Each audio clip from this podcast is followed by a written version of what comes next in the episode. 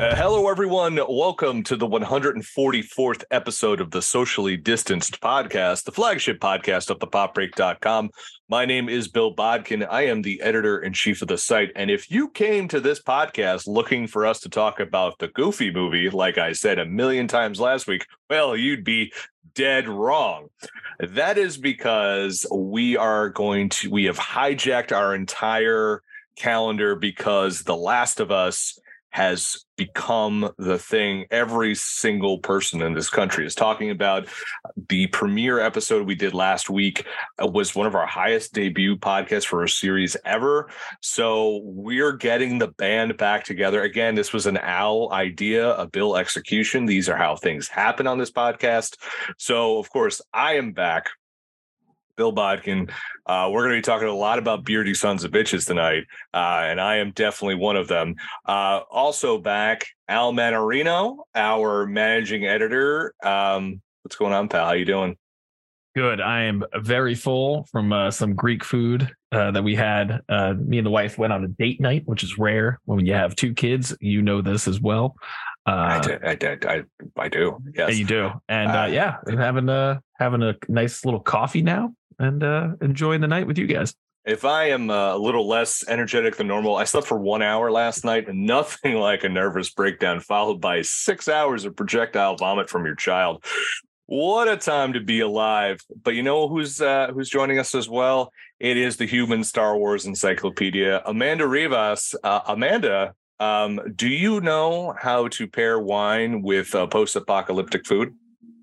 Not post-apocalyptic food, but I can pair wine with a few dishes. Although I did learn something new, so I'm like, okay, I shall have to try with rabbit this time.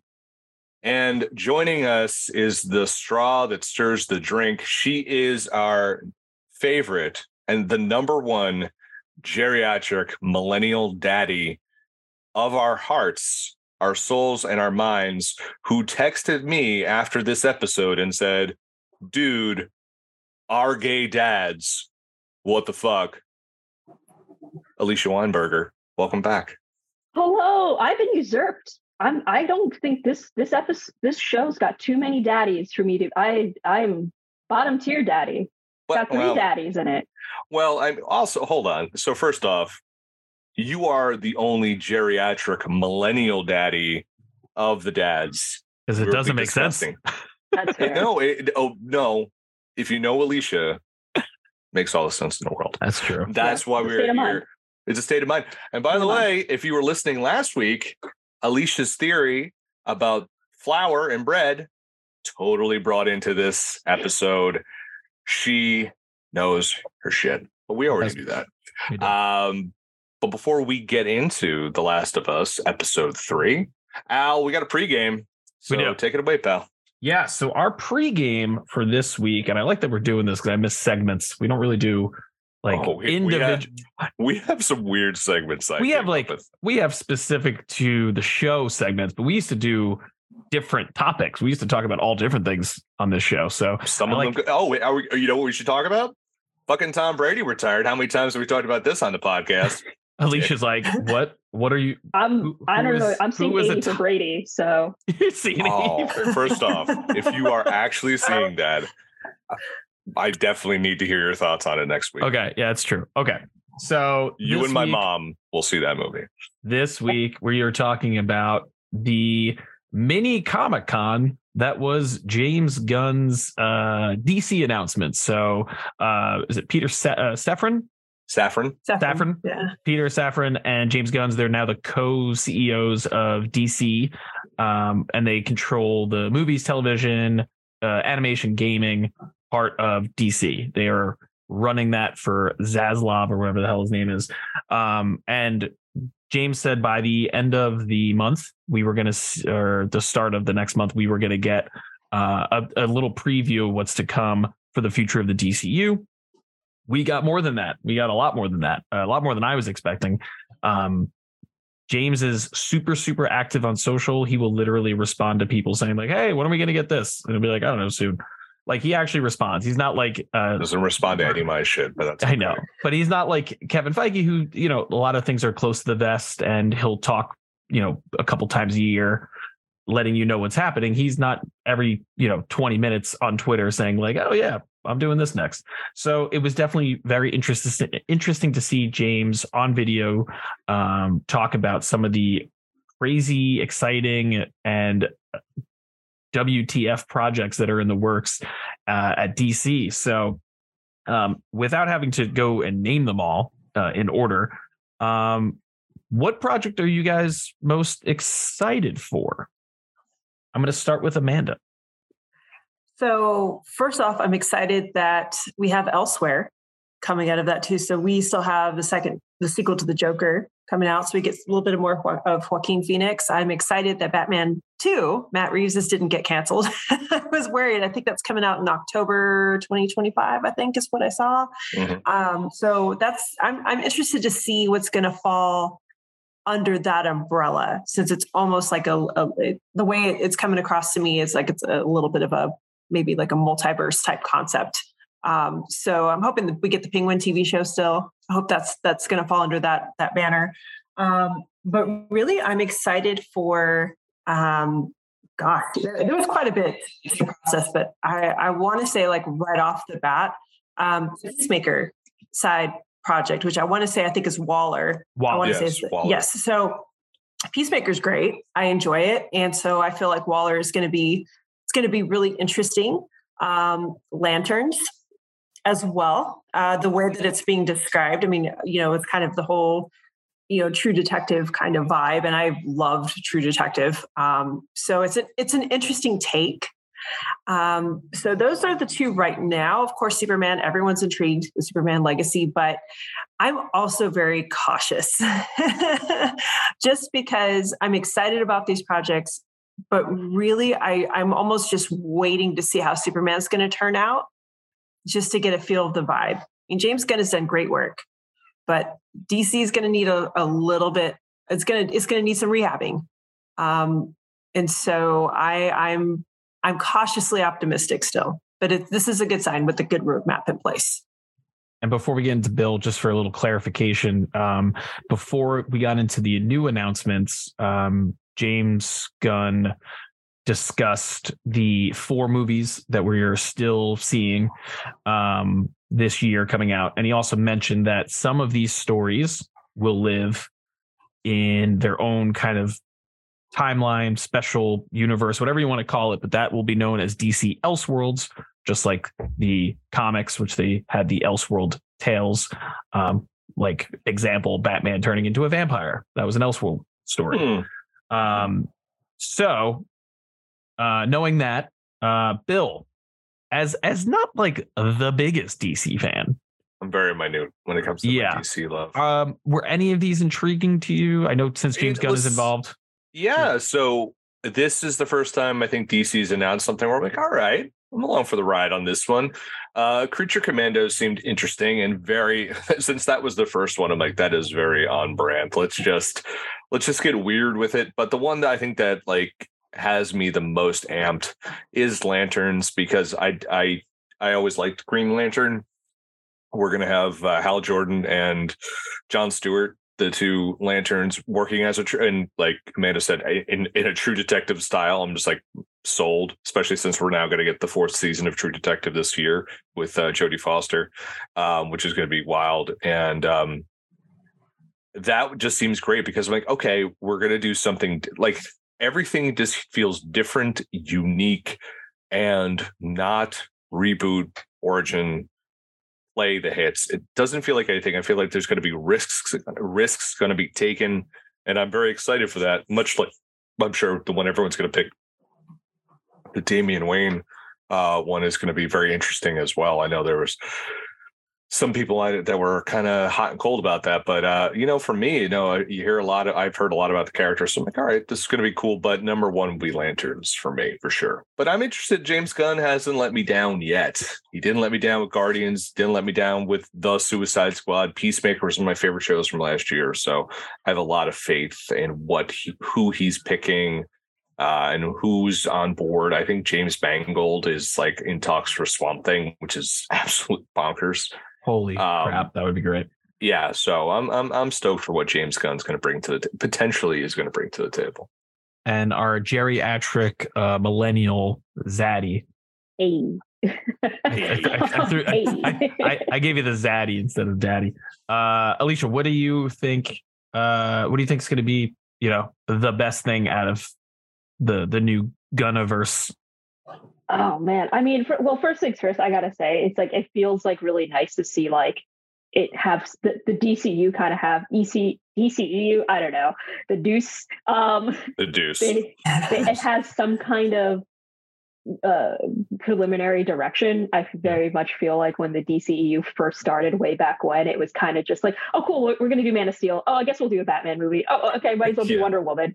Um, it's really nice to have some kind of direction. I mean, of course, I'm I'm always excited for anything animated. So like Creature Commandos. I mean, DC has a great track record of anything animated. Even their most like mediocre animated stuff is still pretty good. So yeah. um yeah, I mean, Lanterns is going to be sick. Um, I feel like that's going to have this. I, I don't want to say Spider Verse in the sense of like it, it, like the the vibe, but more so like it's going to open doors for like, oh, I, I could see this lantern and that lantern, or maybe we get a Far Sector spinoff, or maybe we get like um the one lantern whose costume I really like, who has like the um what's his name, Simon Baz. Oh, Okay. Right. Yeah. yeah. He, he's a little newer. I don't really know much about him, but I was like, oh, yeah. that guy's costume's cool. Yeah. Yeah. Or um, uh, or was it Jessica Cruz? Yeah. Too. Power. She yeah. was Power Ring, and then she became Green Lantern. I'm heavily invested in Jessica Cruz succeeding in the DCU because I have so many comics of her. like, I bought them on the cheap, and it's, it's been a good investment so far. I think um, she's in the some of the animated stuff is. now. Yeah, right. She, yeah, she so was she, like the Green Lantern for a long time. Yeah. So she, you know, there, so there we go. We already have a new Green Lantern that's kind of slowly becoming more of a household mm-hmm. name, and uh, I'm most excited for Booster Gold. I think. Fuck yeah. yeah. I think that's gonna be hilarious. I also feel like Booster Gold is one of those heroes that like people on on the internet have always like, oh, you need to do a Booster Gold movie or a series. Yes. It's gonna be hilarious. Yeah. Yeah. Yeah. Just like when I think it's gonna be just as not impactful, but just as like rewarding as when they brought Kite Man to Harley Quinn. Oh like, oh right? Like, I mean, because like they basically made the best version of that character, obviously drawing inspiration from uh, Tom King's run on Batman. But Booster Gold is such a fun character. It's it's about a dipshit like loser in the future who steals a bunch of technology and brings it to the present where he thinks he is like uh, he makes people believe that he's like the hero of the future, like he's Superman. Um, I mean, wouldn't you? Wouldn't you? Yeah, I don't do it. I don't do yeah. It. Whatever. Yeah, no, that's I, I'm so excited. Like, I, I'm trying to think of who like who would be a great booster gold, and I don't know. Someone threw Chris Evans out there. Yeah. Chris Evans could probably do it. I could see Dan Stevens doing it. Oh fuck, he my guy. Yeah. Dan Stevens. Um, well, first off, that's Kelly McGovern's guy. That's not mm, Timothy Olyphant's your guy. I was about to say, what right, about your guy? What about he's, your guy? He, he's well, too. He's unfortunately too old for the role. Yeah. I think at this point. Um, one thing I found interesting too is that they're going to keep continuity between the animated and yeah. live action. So it's like if characters appear in the animated world. Mm-hmm which is super easy to do. They literally did it with What If. Like they're obviously James learned so much from being in the Marvel system that he's going to take a lot of that here. And the great thing too is like, unlike Kevin Feige, this dude is not just a great director and producer, he's a great writer. Like he is actually helping write the future of the DCU, which is great. And you can tell that he loves the characters, he loves these stories. And two of the ones that I'm super excited about, uh, we kind of mentioned them already, is uh, Superman Legacy, which is drawing inspiration from Grant Morrison's All Star Superman. That is one of my favorite comics of all time. 12 issues. It is like if people say Superman's lame, give him that comic and they're like, shut up. He's amazing. Um, and Frank Quitely, who did the uh, the art, is one of my favorite artists. So very excited about that. And then flip it over to Batman and the Brave and the Bold. First of all, the Brave and the Bold is such a great um, you know, legacy of comics and animation and all that kind of stuff. But he's drawing inspiration from Grant Morrison's run, the guy who brought Damian Wayne um, into the DC universe and introduced the concept of Batman having a long lost son who was trained by his uh, mom, uh, Talia Al Ghul, and is, is, is an assassin basically. And he has to basically train him to be a normal kid. And it's awesome. Like, that's great. Do more of that. Like, you know, we, we were talking about The Last of Us, and we're going to talk about episode three in a minute. But I mentioned, I think, on the the first, you know, the first episode that we did that like as fans of other mediums like a comic or a video game, when we want an adaptation, we're not saying we want you to take those two characters that we really like and put them in a new scenario. We want to see an adaptation. So for them to be like, hey, people, these are beloved award winning comics. Let's use these stories. They're right there. Now, the only downside to that is are any of the creators getting any of the money for this? Probably not, as you can uh, tell. Uh, depends. I, so one of the th- things getting adapted is the the Authority by uh, Bryan Hitch. He was that's unaware. That's the one I could care. He was about. unaware that it was getting adapted. So that's the only thing. That's the only negative is the creators are still getting kind of screwed well, over, and here's Marvel has is, a lot of issues with that too. James Gunn is seems like a big comic book guy. Like obviously yeah. he is. Like maybe that changes. Maybe that's just we'll see. I mean, listen, Warner Brothers Discovery. I love them for so many reasons, but like just mostly wrestling reasons. But it's just like communication isn't always yeah their strong suit. So I I would I believe James. I believe in James Gunn. You believe in James Gunn. You believe in Harvey Dent. Um, yeah. no, no, he's, he's shit. There's one. I only trust one lawyer, and I married her, so that's it. There you go. But speaking um, of adaptations, Al, we should really get taking classic characters and stories from uh, source material. Let's get into episode three of The Last of Us, where we meet two iconic characters from the video game, Frank and Bill. So, of course, we're going to start this out. Um, Alicia, can you give us a little background, video game background on these two characters for those of us who are not in the know and did not look at Wikipedia before starting this podcast like they should have? That being yeah, yeah. So of course, so uh, yeah, everyone keep in mind. Well, I also want to say one thing uh, that you mentioned at the top of the podcast. I did not come up with the bread theory. So before anyone no, asks me, no, no, you didn't come up with it, but you brought it up on the show, is what I'm saying. I, I do my best to maintain some semblance of internet an- anonymity, that says the girl on a podcast. Um, so please don't at me for that. Um, and two, uh, anybody who's inspired to play the games, we're gonna I'm gonna spoil a lot of shit. So tune out now. Um, so uh, and then two back in in five minutes. Yeah, like give me five minutes, maybe an hour. I don't know. You know how I get. Um, hey, listen. Are there uh, psychedelics involved? Who, who's to say? We could yeah. be here a while. So Bill, um, Bill's character, Nick Offerman's character, Bill, appears in the first game. Um, I do not think he is mentioned in the second game, but he is introduced in the first game. And he is this loner, anarchist cookbook type dude. And he basically introduces like the mechanic of tripwires in the game. And it's a really big pain in the ass level uh, where he kind of in a, in, a, in the game it's actually a much bigger town um, instead of this like cul-de-sac and he pretty much like tripwires an entire town and he's hauled up in a church and he's just a lonely grumpy man.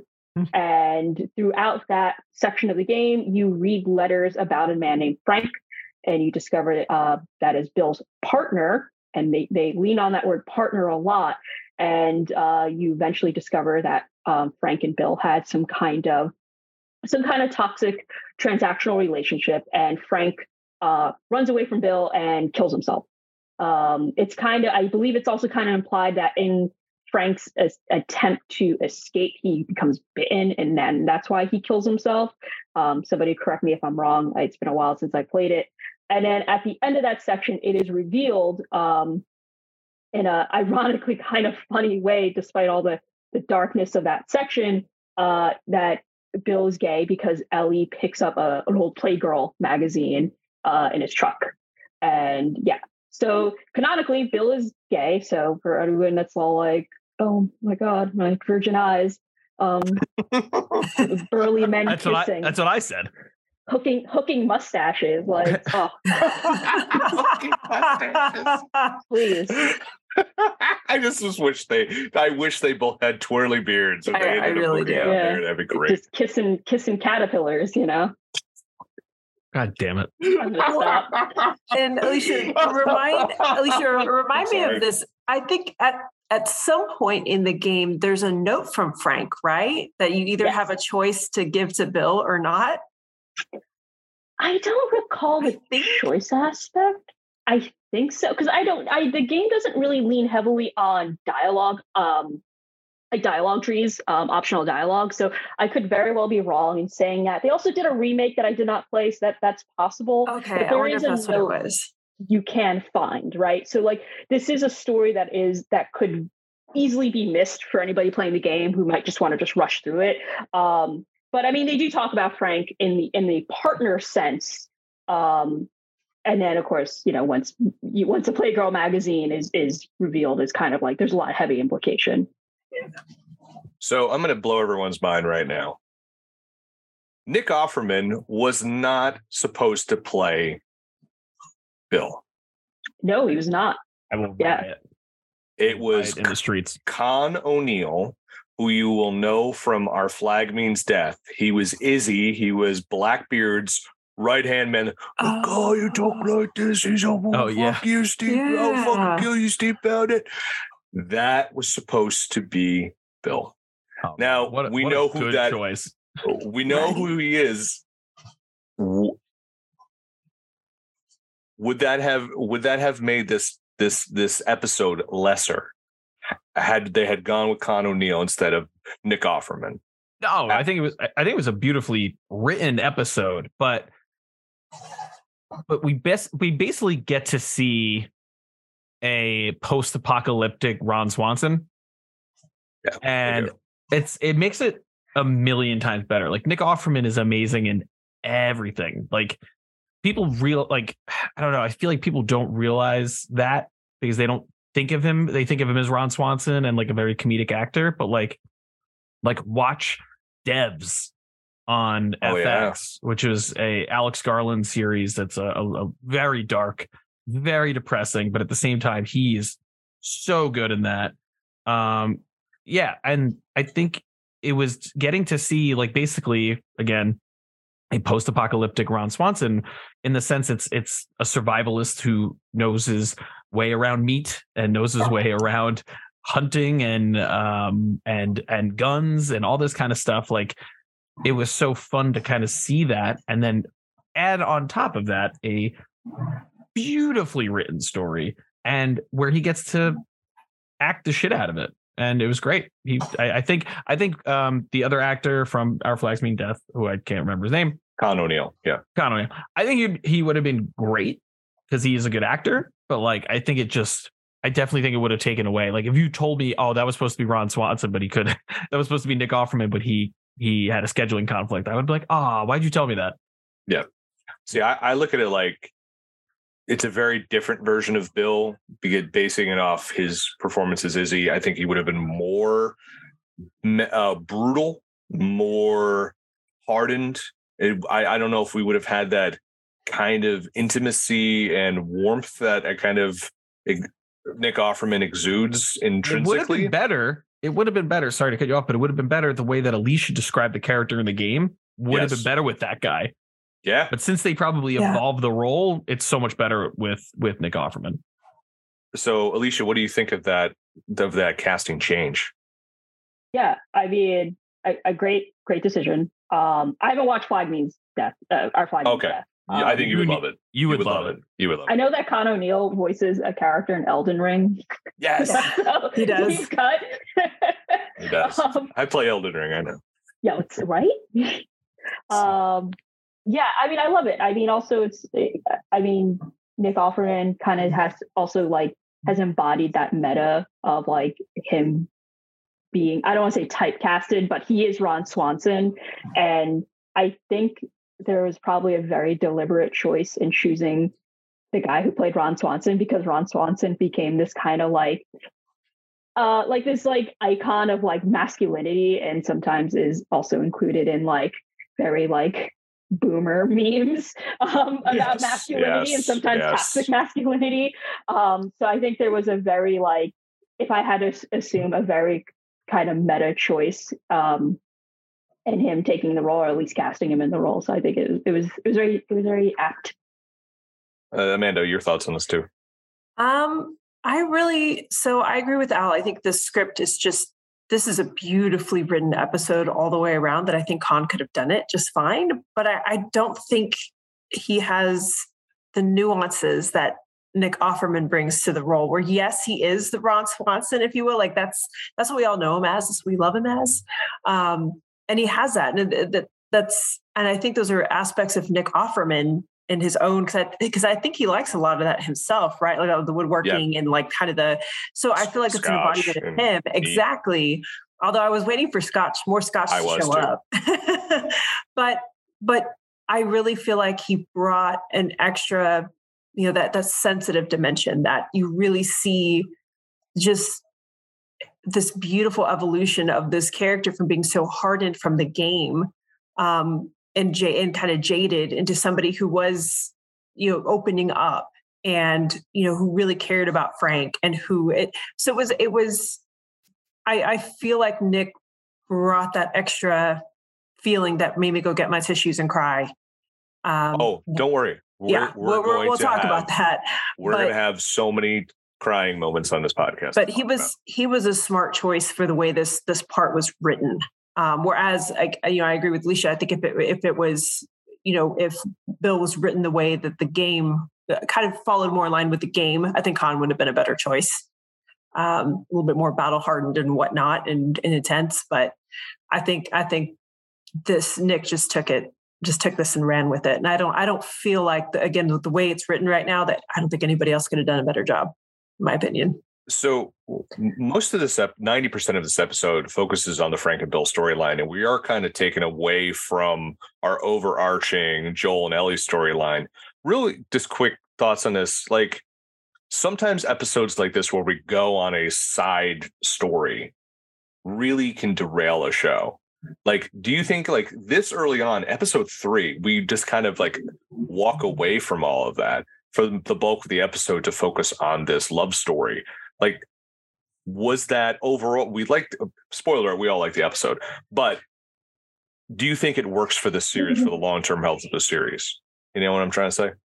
Al i'm going to go to you first because i think Yeah. maybe you get it. Yeah, I get it because I think I think the reason it works is it provides, you know, obviously the bulk of the episode is this love stories, romance, whatever you want to call it, but at the same time, it's providing a lot of answers to questions that we're gonna have, like how is um Joel so connected? Like what what like who is you know the radio, all like like it's already it's answering questions um and doing a lot of setup in terms of um of like the the what the future holds right and we learn more about his relationship um well, i forgot the character's name with Uh, tess With with Tess. Tess. With Tess, you learn a little more about that relationship, and there's so many things that it kind of sets up, and I, I think it's a a great way to do it.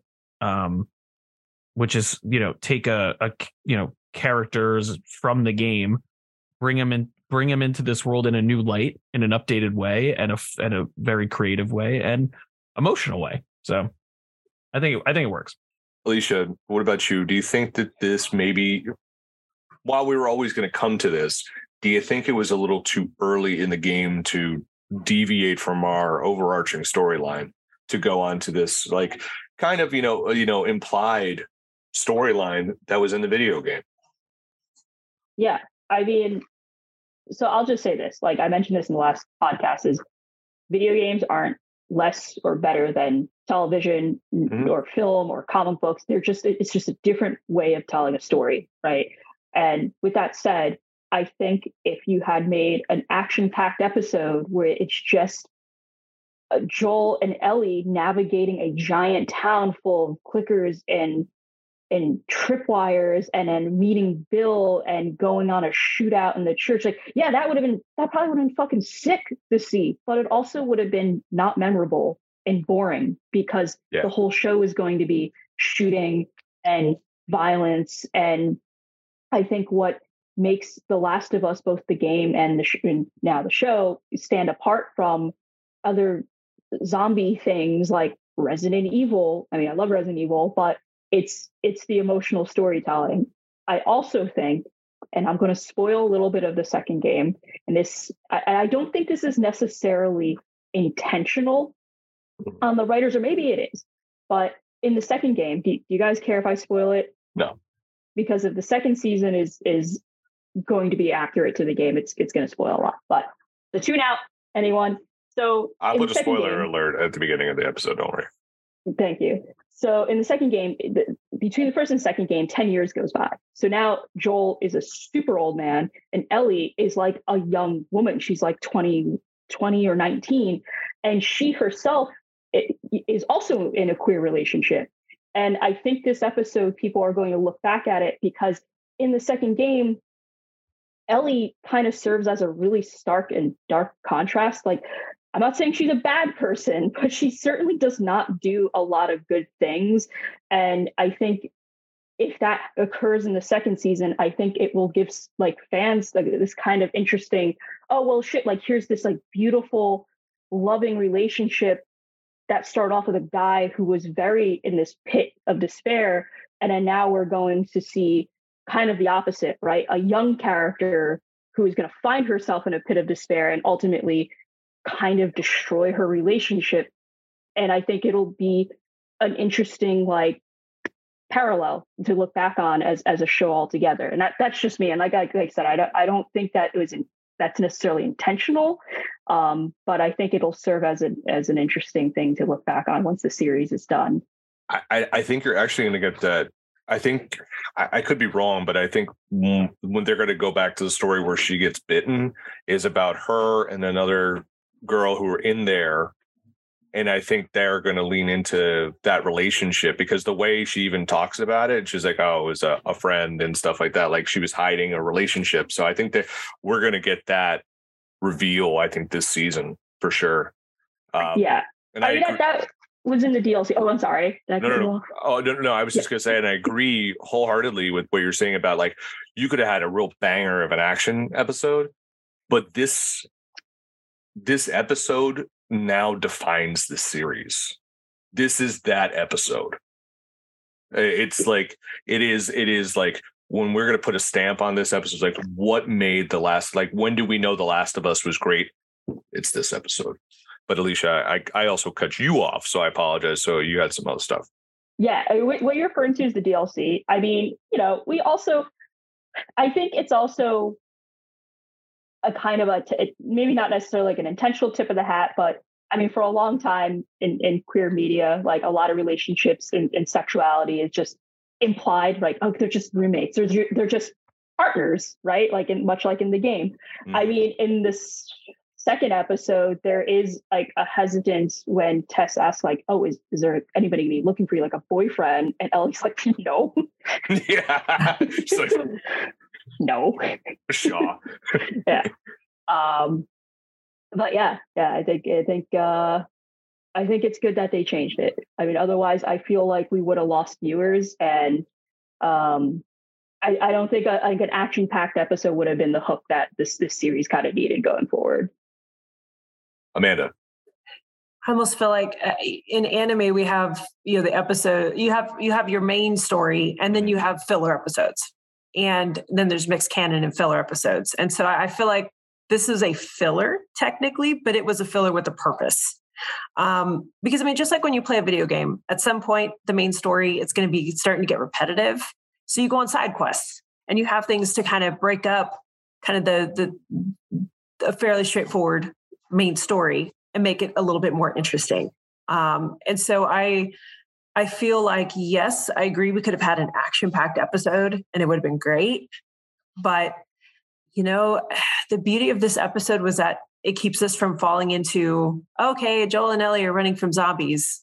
They're going to get there eventually, or something's going to happen. But that's kind of the main the main crux of it. Um, this just this just kept things interesting. It kept things. It. I also feel like it gave a ray of hope for people that maybe needed a break from the show being so even though this episode was still heavy um, i think the first two episodes yeah. for people who are not used to it especially or even who've played the game you know the game is very is very bleak i mean that's that's partially not only the scare factor but that's also why i stopped playing for a bit because it was too heavy um, too too personal and so um, i just i feel like that in this world where everything is so bleak there was this little tiny ray of sunshine. You know these two people yes they had their challenges um, they had the relationship issues they had you know obviously the raiders came all this all this kind of stuff happened.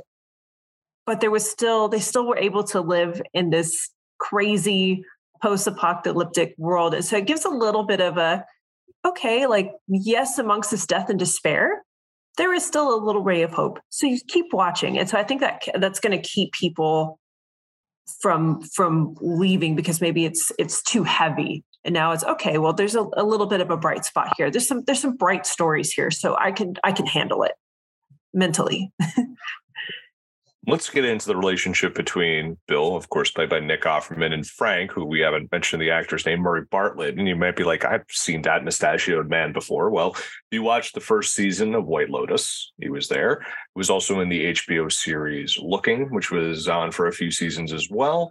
Uh, so he's an HBO vet.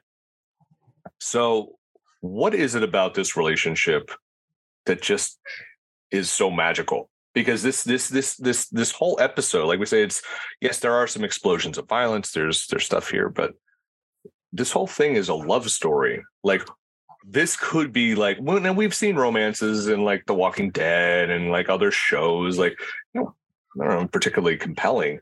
What is it about this particular romance that just is so magical that people are just cannot stop talking about it so, Amanda, I, I, always end with you. So I'm going to start with you first. Like, mm-hmm. what is it about the, and you could talk about the performance, the writing, whatever you want to talk about. Just like, what is it that makes this romance so magical for, for everyone? For me, I was hooked because it just was so real. It was a real connection. Like, here's this, this extrovert that adopted the introvert. And I mean, eh, for me, it was such a, a a personal connection because I I am the extrovert. I'm the situation. I'm the extrovert who adopted my introverted boyfriend. And so it's like you can you can relate to you can relate to that because you either know somebody who a couple that is in that same scenario or you are that couple.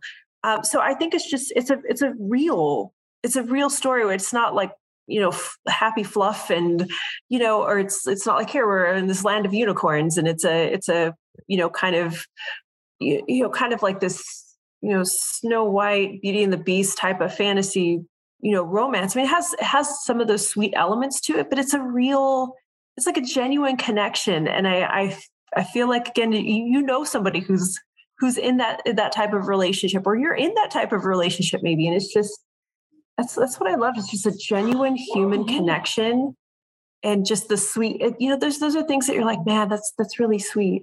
You know he went to go fix up the stores because he wanted to fix up this like the boutique and the wine shop and the furniture shop and it, the straw. Uh, there's just it was it was just such a genuine, loving connection. I think that's why people are are, are into it. It's just it's real. It feels man, real. Man, like they never hurt for booze ever. It's like a two person town with a fully yeah. stocked liquor store. Food. well, I mean, no, I mean, well, food will go bad. I mean, liquor will hold a lot longer. Um, but Al, who knew uh, the story of a, a wandering a man in a sweater oh, and a uh, a crazy doomsday prepper mm-hmm. um, would make uh, we're, we're just like melt everyone's hearts. What is it about this that just makes this work? I think time. I think time makes this work. We get a, such a good amount of time. It's basically like a short film amount of time because I think this one was over an hour if I was correct. It was uh, about an hour 20. Yeah. Say. So I feel like we get about 20 minutes of uh, Pedro Pascal and uh, Bella Ramsey. And then we get an hour, basically a, a full, almost a movie length time with um, with these characters. And not only that, but we get to see them through time. We get to see because we know that this um, this series, um, you know, Joel, Joel's story starts in 2003. So we get to see what happened um, the aftermath of you know the infection spreading or however you want to call it um, from from a different perspective and then you get to see their relationship uh, through the years so it starts with them you know it starts with uh, nick offerman it, I, I always get him confused. Nick offerman is is bill. Bill. bill. Thank you. So bill bill. So i just i i need a pet name for both of them together. Uh, but bill we get to see um, him take over the town. Rank. What? Rank. I don't know. Brank. Brank. Thank you for interrupting my train of thought on Brank. Um, like Yeah, Krang, to- it's like krang's evil brother Krang. we get to see them. Uh, we get to see their relationship blossom through the years for a very good amount of time, where it doesn't feel rushed or forced. Like if this was to happen on The Walking Dead, it would take place over six episodes. You know what I mean? This wouldn't be like it would be. You know, two characters would hook up, and then you would see them hiding their relationship and all that. Like they did it 12 times on The Walking Dead, but like this is a true love story in the sense that you get to see them meet, fall in love, um, be together through thick and thin for a good amount of time. Like they actually get time, which, you know, and out, out, of everything else, we see that he doesn't die from uh, a fucking war that comes to their, uh, you know, their residence. He doesn't die from getting infected. He dies in a shitty way, and they, and you know, and they die together, which is you know beautiful. Spoiler alert. This whole episode, but that's why this works so well. Not because they die, but because we get time with them, and we get to see them through their relationship blossom and end through the 20 years or whatever. Like that's why it works so well. And that's why people it's resonating with people so much because I mean, it's basically a full movie with them, a full, you know, a full hour with them. That's it's a lot of time to tell a story. alicia your thoughts a lot of these two dads just make us just make us have captivated us how does this Happen? Well, I mean, they're just so handsome. You know? they are Just gotta I say mean, come on. handsome. When he when oh my god, that oh god, I forgot his name already. I'm so sorry. Murray the actor Bartlett? from what yes, when he comes out of the the, the pit, I was like, this is a, this is the the the handsomest, dirtiest man I've ever seen. That, talk about a stroke of luck right there. His teeth are too white for the apocalypse. I don't believe that. that's true He- that's true He's he's he snagged his Invisalign before the bombs came down. That's Oh, Um, I, I love the fact you're on this with us every week Oh. I, I I think what really especially works and and and not to keep bringing it up, but they do talk Do- about it do. in in in the the companion podcast is um there was intention in casting older two older gentlemen Right. um and then to see a relationship blossom in middle age and then into old age it's very different i mean i don't think um we see a lot of one we don't really see a lot of old people romance. Sorry i don't need to say that. We really don't. Um no we don't. No, that's just true. I mean, I And you- feel like and- people and- poke fun of it. and it's Yeah. more like you know they yeah it's like 80 for brady even though it's not a romance. Like i know alicia mentioned she's going to go see it.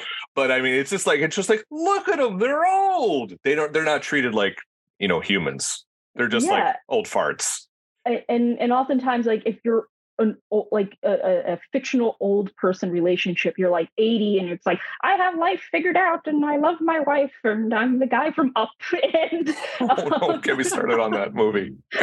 Don't cry. But it, it it's really refreshing to see like you know two two very there's dogs again uh two very different personalities on two different gentlemen and they're coming together under the worst circumstances and they don't have good days like they have bad days just like any relationship and you know they're both uh, just trying to make it work and i think what's also really great why like why they changed it from the games is like I mentioned before like the game implies there was something kind of very transactional about their relationship like yes they were lovers but there's some kind of toxicity or, or, or exchange that may have been implied in the games and here it's it, you know, it's a choice. They stay together as a choice. They love each other. Um, and I think that to to choose to stay together in a relationship in the apocalypse is is like a fucking crazy thing to do like like you know bill says like he he was happy that everyone died in the world yeah and yeah. he didn't want to be around people he didn't want to be around people before shit hit the fan so it's it's um it's great to see that and but it's especially great to see that in, in a character that's older and probably set in their ways and you know it's possible to change. They actually debunk the whole transactional thing in the beginning. When they're in bed together he's like i just want you to know that i'm not a whore. Like i'm not doing this for food. I only do this because like if i'm if i really want to and that's what he's like i'm going to stay a few days. So that like they kind of debunked that in the beginning. And what i love about this like al said it was like a mini movie. To me this is like a stage play. These are two actors just like and it, here's this relationship. And i feel like what really sells it is it's really nick offerman in the beginning and how afraid he is. And he talks about that fear before, uh, later in the episode where he's like i was never afraid until i met you which is like fucking kill me that line. I'm just like oh god why? Uh, but you know i think like how he was so scared because he was so attracted to to frank and he felt something that and he had never done that before and it's something he had always hidden away and hidden so much of himself away and i think the fact that we see that and it's not some sort of big sweeping cinematic uh, moment it's uh, like we i mentioned in the, and i think we all mentioned in the first episode first the last week's episode was like the humanity of it, like the Texas scene where it just feels like real. This feels like this is real people. This is real shit that's happening. These are real people, and this is how like real situations like this can occur, especially since if you're going by the actor's age, Nick Offerman's 51, you know, so it's like he's coming out at 51, you know, and that's that's wild, you know, and so you're seeing that and you're seeing them both grow with each other because in real life, if there had been no, you know, mushroom men uh, killing everyone, a, a crazy doomsday prepper and you know the man with the whitest teeth alive from Baltimore, they would have never met. They probably would never have even been attracted to each other. They probably wouldn't have even talked. But they ended up together and just the reality of it and the sweetness and the sincerity of it. And you knew when he was like, I want this to be my last good day, there was no way, because we knew Nick Offerman, there was no way Bill was not going to go out to there was no way.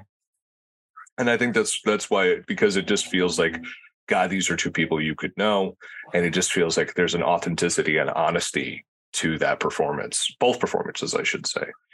But now let's get into some of our uh, little mini segments we have here.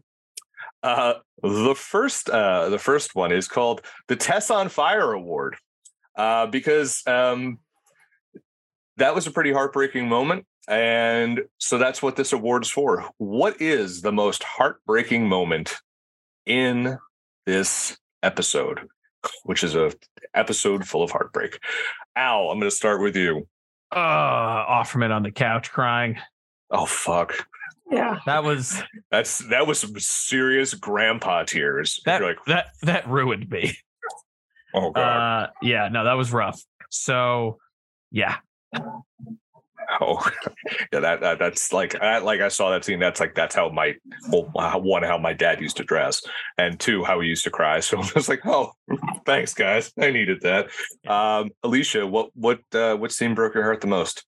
I mean, aside from you know the implication, well, not the implication, the very much direct. Uh, I don't know, like soldiers killing a baby. Um, that's was I feel like that that oh. whole scene kind of got a little bit like yeah. just kind of brushed over that. I was like, oh fuck. Um, yeah. But uh, I think the aside from that, the most heartbreaking scene is uh, just like kind of the sheer like kind of happiness and satisfaction that Frank has. Like when he says like when he's planning his whole day and he's like, "You're gonna wear what I tell you to wear," and it's like that's the cutest and sweetest thing, and it's it, it's like he's celebrating his birthday, yeah. and it just really makes you feel like, damn, these guys like all things considered, they kind of won. They won the apocalypse. That's how. They that's did. what you do. Al, you were going to jump in there for a sec.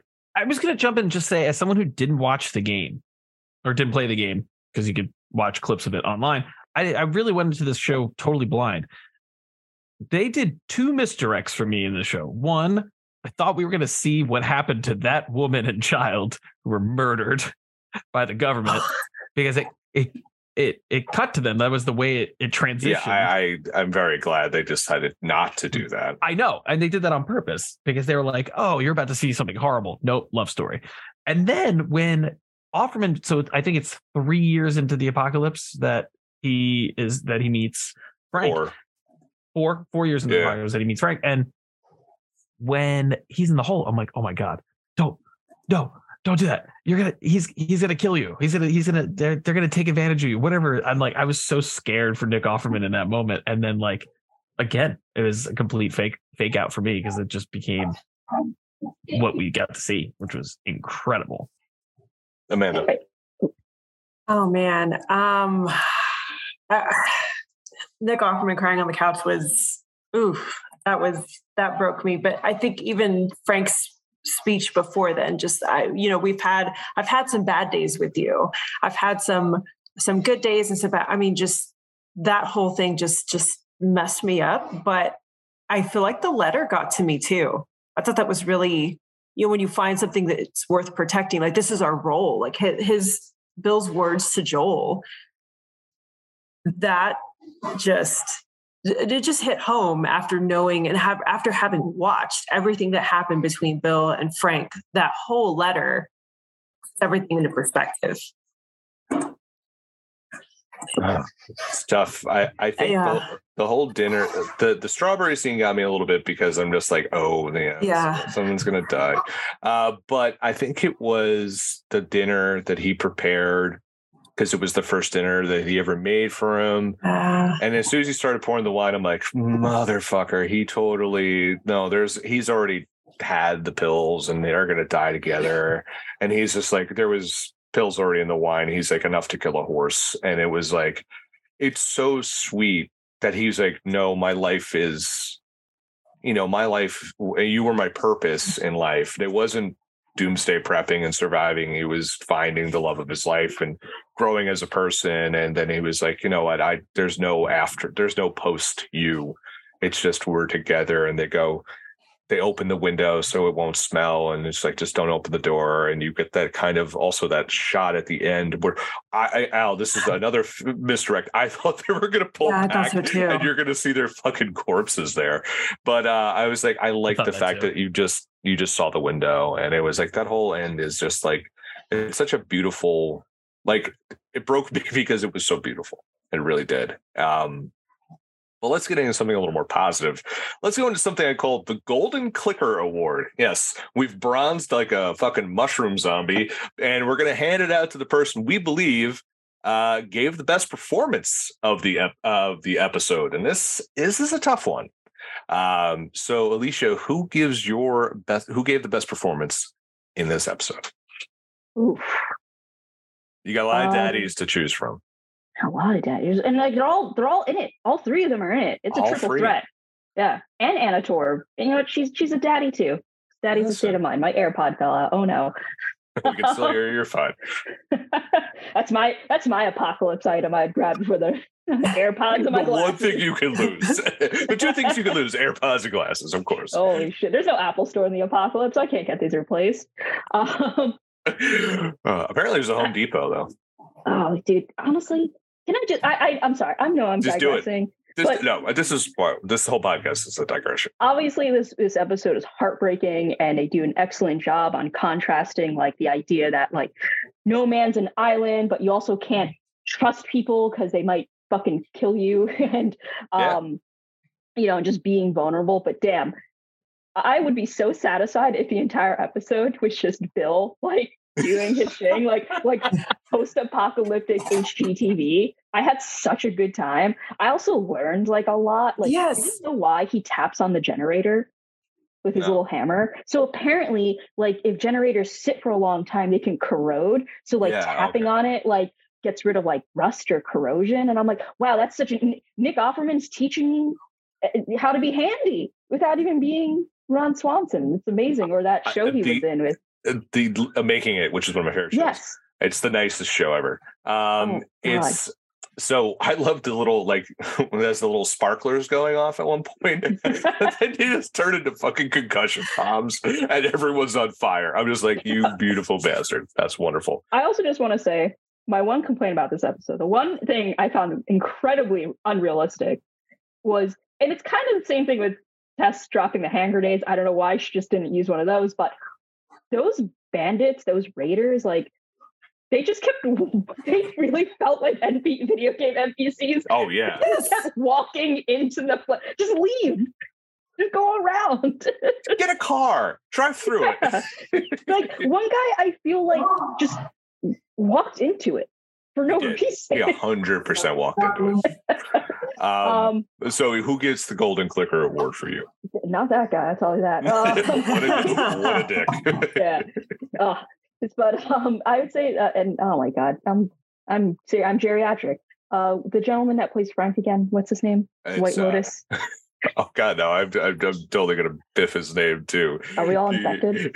I, I definitely am. Uh, Murray Bartlett. Yes. Um.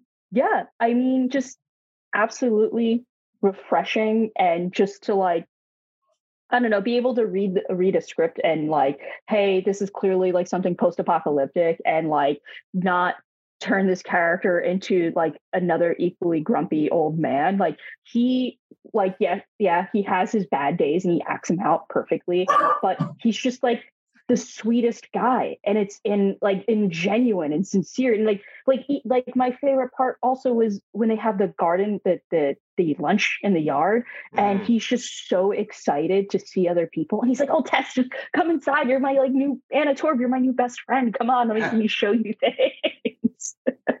um, yeah, yeah, that guy. Murray Bartlett. Yes, I'm just saying it so beautiful I can I can remember that. Uh, Al, who gets the golden clicker from you? Um, the guy on fire at the end.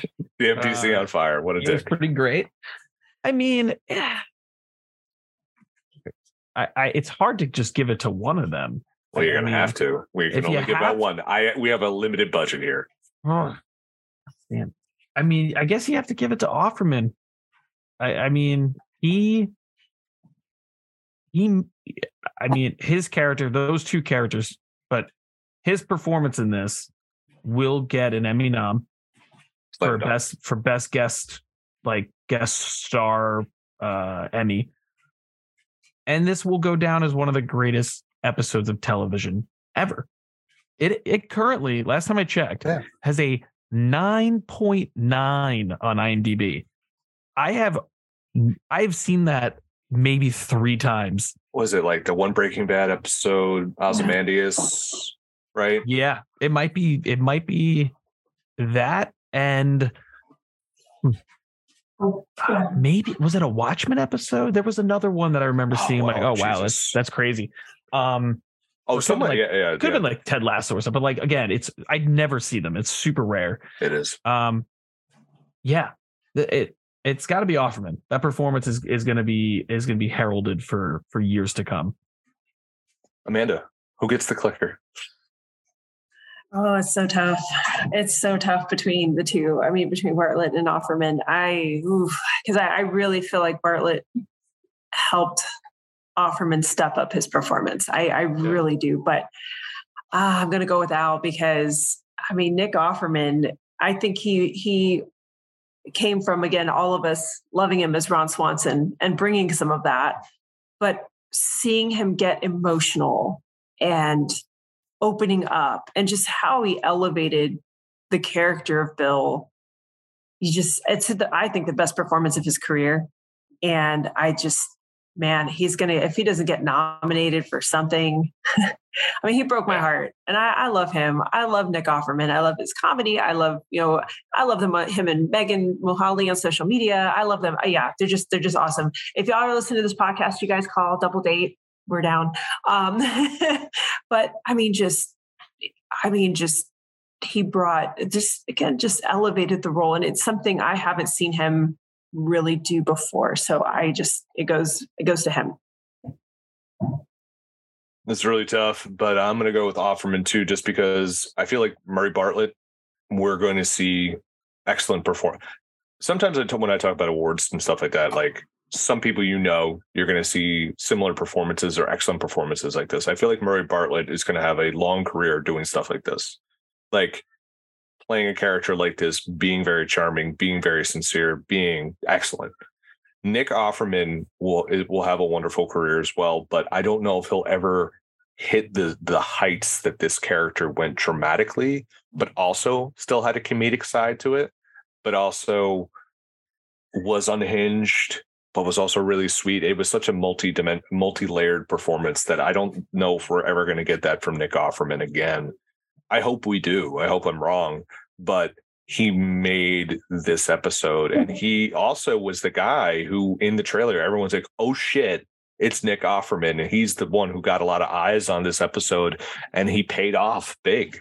But I think Murray Bartlett, I think I think Hollywood also needs to open their eyes to him to be like, oh, he should be in so much more because he is so good at what he does.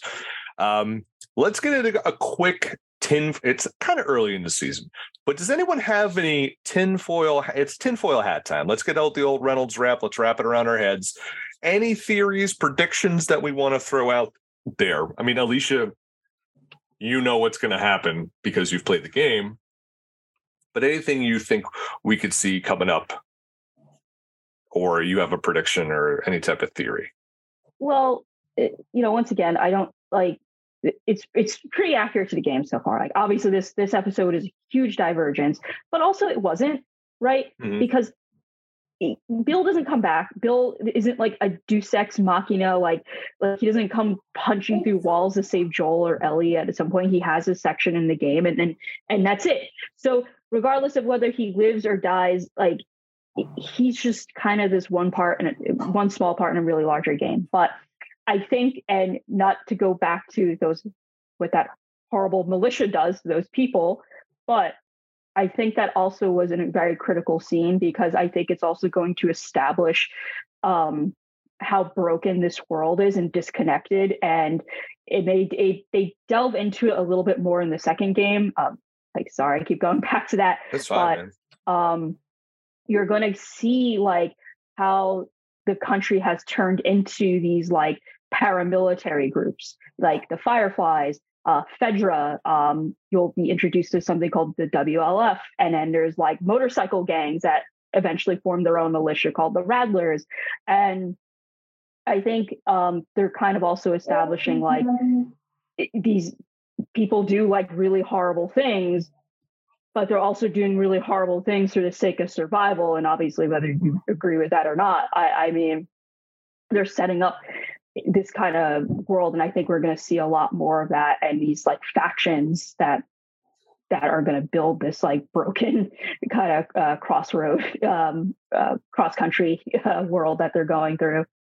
Uh, the only thing I'll add to that is the scene, one of the great comic scene, comedic scenes between uh, Frank and Bill, and he's just like, "You're you think that the 9/11's an inside job and the government's uh, full of Nazis." He's like, "They are Nazis." He's like, "Well, back not." Yeah, they are now.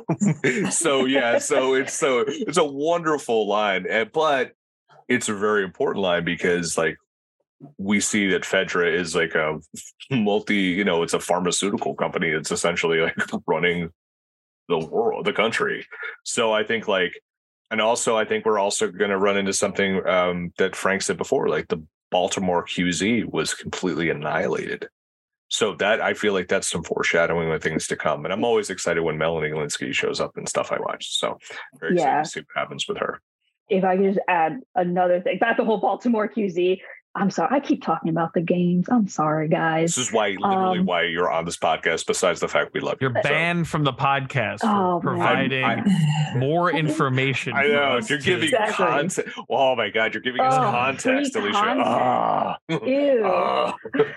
Ah. what a dick! You're giving us context. they do. They do get into it in the games as well. Like, um, how like yeah fedra is this organization but they're also like incredibly disconnected too like they talk about how they like boston was it or seattle sorry seattle falls And if you do some exploring in the game, they they talk about like how hard it was for Fedra to keep people alive because ultimately Fedra was a federal agency, a disaster relief agency that was trying their best to keep people alive.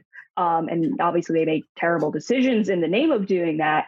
But in if you you find a letter on a dead soldier, say like kind of mm-hmm. calling out the the opposing faction that's kind of like the fireflies and they're like well let's see how you guys do it. Let's let's why don't you try to keep all these fucking uh, bellies full and like people safe and see how well you do. So i think yeah we're going to see a lot of like moral a lot a lot of moral gray going forward. Amanda do you have any any tinfoil that you want to share with us i just feel like you know, kind of based on again the, the little I know from the game, kind of the way that everything is being set up. Because at first I felt like, okay, they're setting up the Fireflies maybe to be a little bit more of a sympathetic, maybe. But then I'm like, no, I, I just I feel like Joel and Ellie are going to truly be on their own, no matter where they go, what they do, even if they get to the Fireflies. Like, there's just there's no safe place I feel like eh, unless they're completely remotely on their own, away from these opposing factions, I, I you know, yeah, you always kind of, yeah, you, you almost kind of feel like maybe there's one that you can sympathize with, and there's really not. So I feel like truly they are the last of us, as they're the normal people who are who are just trying to get by. Hey, so, so um, Al, uh, what's your the delivery guy is Mephisto style of uh, tinfoil conspiracy? Ugh. Um, it's gonna get sadder. Guys, I, I truly don't know anything about these games. Um, I I'm not. It's I don't have enough information to tinfoil hat it. Okay. Yeah, it is early in the season, so it's very early in the season, but in the sense that like everything is just talk right now and not a lot of seeing and we're getting more world building right now. So like i think you know by maybe the next episode uh, we should have more of like where where is this going? Right. Um so did, did they say how long how how much of this we get or is it up in the air in terms of how how long the series is? Uh, was renewed for a second season. I know that it's nine episodes this season. Um, so I don't know if they have a. I felt like they were just going to do two seasons, but I could be wrong. Well, they they confirmed that the first season, like all the first, like the the first game will just be the first season. So I Whoa. I don't believe they're gonna yeah. split That's this up like oh season two is going to be a continuation. Now I do actually I do have a tinfoil hat theory, not so much about the show, but how the show will be written. I mm-hmm. think based on how the story is told in the second game, yes, I think you can do it in one season, but I think it would do better if it was split into two seasons because you do play mm. um, from the perspective of two opposing characters. That's right. So, technic- um, so technically, yeah. you could do four seasons of this show. I would say it, three. Yeah. I would so, give it three. So the second game you could do in one season. Two. I would say two seasons. My opinion. So three seasons. Yes. Three seasons total. Okay. I'm cool with that. All right, Al. Know time. when to end. Know when to end. Yeah, the British know how to do it. Uh, speaking of ending, Al, it's your segment. It's Al's wacky waving inflatable rating system. Because um, I just thought of that that scene from the wacky waving inflatable guys from Family Guy, and yes. just because it's just a random concoction that you come up with every episode. On a scale of one to ten, what is your scale for us to rate this episode on? Um, one one to ten one to ten. hold on, hold on. I gotta get the wording right. It's it's, it's too stupid. Um. All right, one to ten conveniently mounted tree guns. that was that's a, such a that's a great moment. It's just like it's um Alicia, rate this episode on a scale of one to ten on uh, one to ten conveniently mounted tree guns. Uh, I give it nine point five. Conveniently mounted tree guns. It loses half a point for the the NPCs that attack the town because they were really bad. That's Oh super accurate. Yeah, That very is it's not- true. Was- true. It felt like a video game though. Yeah. um if i'm going to rate this um this is a 10 this is a 10 I, I like give me a whole forest of these guns because this was a magnificent and i've had so much of this oh, so i watched this about finished watching this about two hours before the podcast. So much of this was ruined for me. So much of this on social media was ruined for me but it was still one of the great episodes of tv i've ever seen in my life and I think that speaks to if even if like the surprises are ruined and it's still that great and it can make me weep like a baby. I'm trying not to while my sick daughter is next to me and I'm like moving my computer over so she doesn't see guys on fire. Um, it's um, it's definitely a 10 for me. Uh, Amanda, how many uh, Oh. conveniently placed tree guns do you got for this one? Oh man, it's a 10 out of 10 for me. I mean, this episode had me everywhere from, oh my gosh, is he going to make it to crying to these really sweet moments as just it was so well done. You went on a journey and it I I really loved how they it tie it did ultimately tie back to the main to the main story. They did it beautifully and they did it it was sad, but still it all it all came together and it made sense for Joel and Ellie to to get to that point. Um, and I, I really feel like this is the moment where you're going to see a little bit more of a character shift for Joel, too, where you're going to see him maybe not be quite as hostile to Ellie. I think you're going to see him because of the the note and because of the the context and everything behind it. Um, I think you're going to see a little bit of a change in Joel because of this. So 10 out of 10. Al, close this out. Yeah, it's I, I don't think I can go higher than a 10 out of 10. It is a perfect episode. I mean, this like will go down as one of the greatest episodes of genre television of all time. This will end up on all the lists. It's incredible. And um it's not a bottle episode. So people online are saying that's a bottle episode. You're dumb. You're not smart. It's not a bottle episode. L- Look up what a bottle episode is. No, I'm gonna have to. I always forget. Um, and I think too, like in terms of like you know, we get what, what I said before, like 20 minutes of Joel and um Ellie, that's Ellie, and um, and it's their bookend. You you get the you know the Frank and Bill story in the middle. It delivers this amazing emotional, uh, you know, perfect episode while with those bookends still servicing the main plot of the story.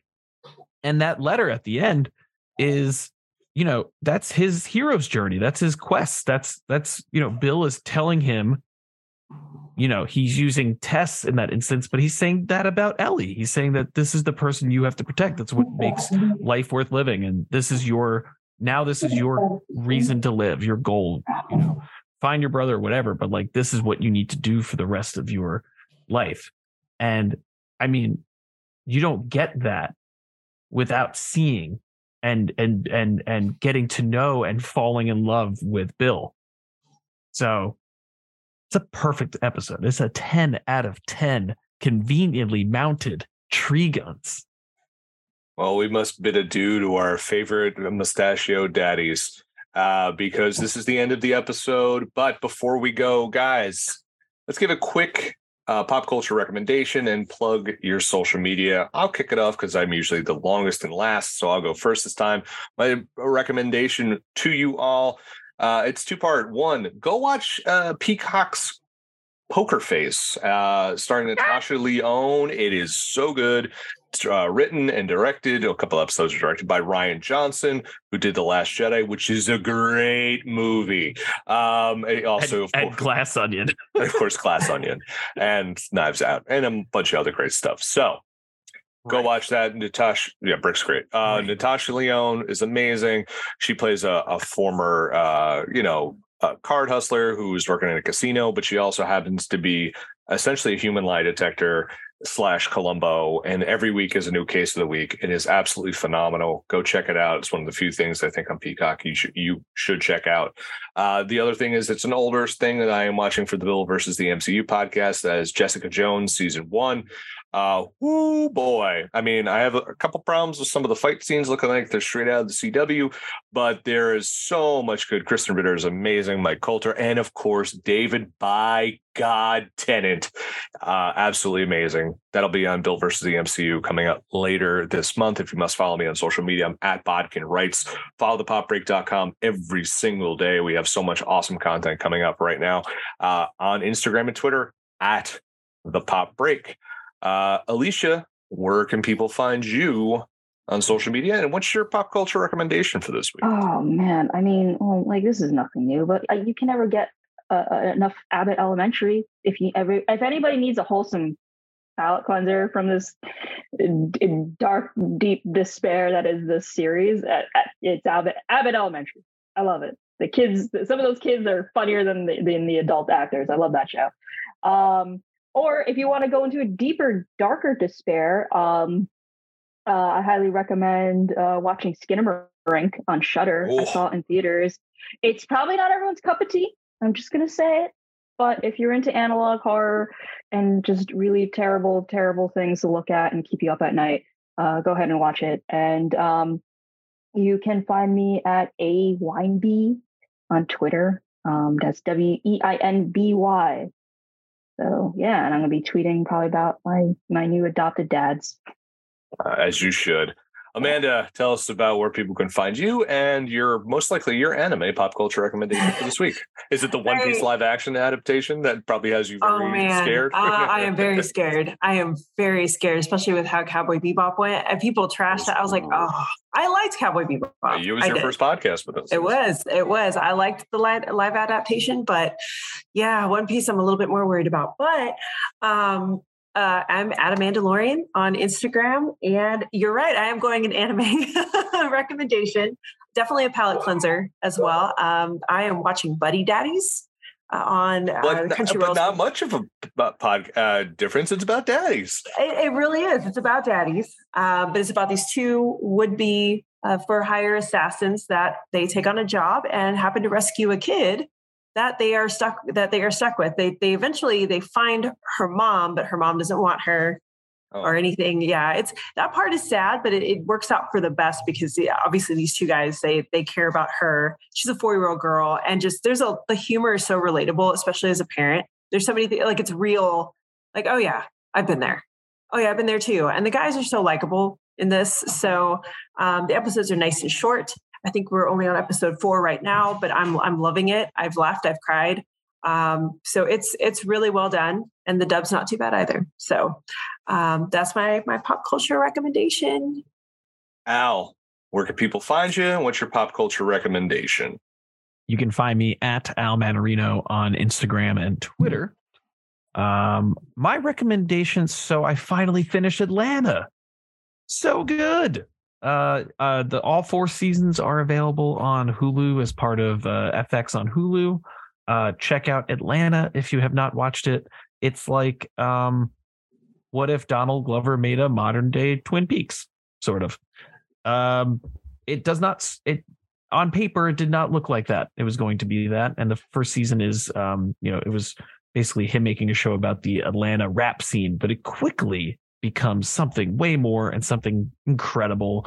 Um last two uh three seasons were just fantastic. So yeah check out atlanta if you haven't already. It uh it's been out for a long time but just finished pretty recently. All right, guys, that concludes our episode for this week. Check back next week for episode 145, where we're talking about The Last of Us, episode four, titled Please Hold My Hand.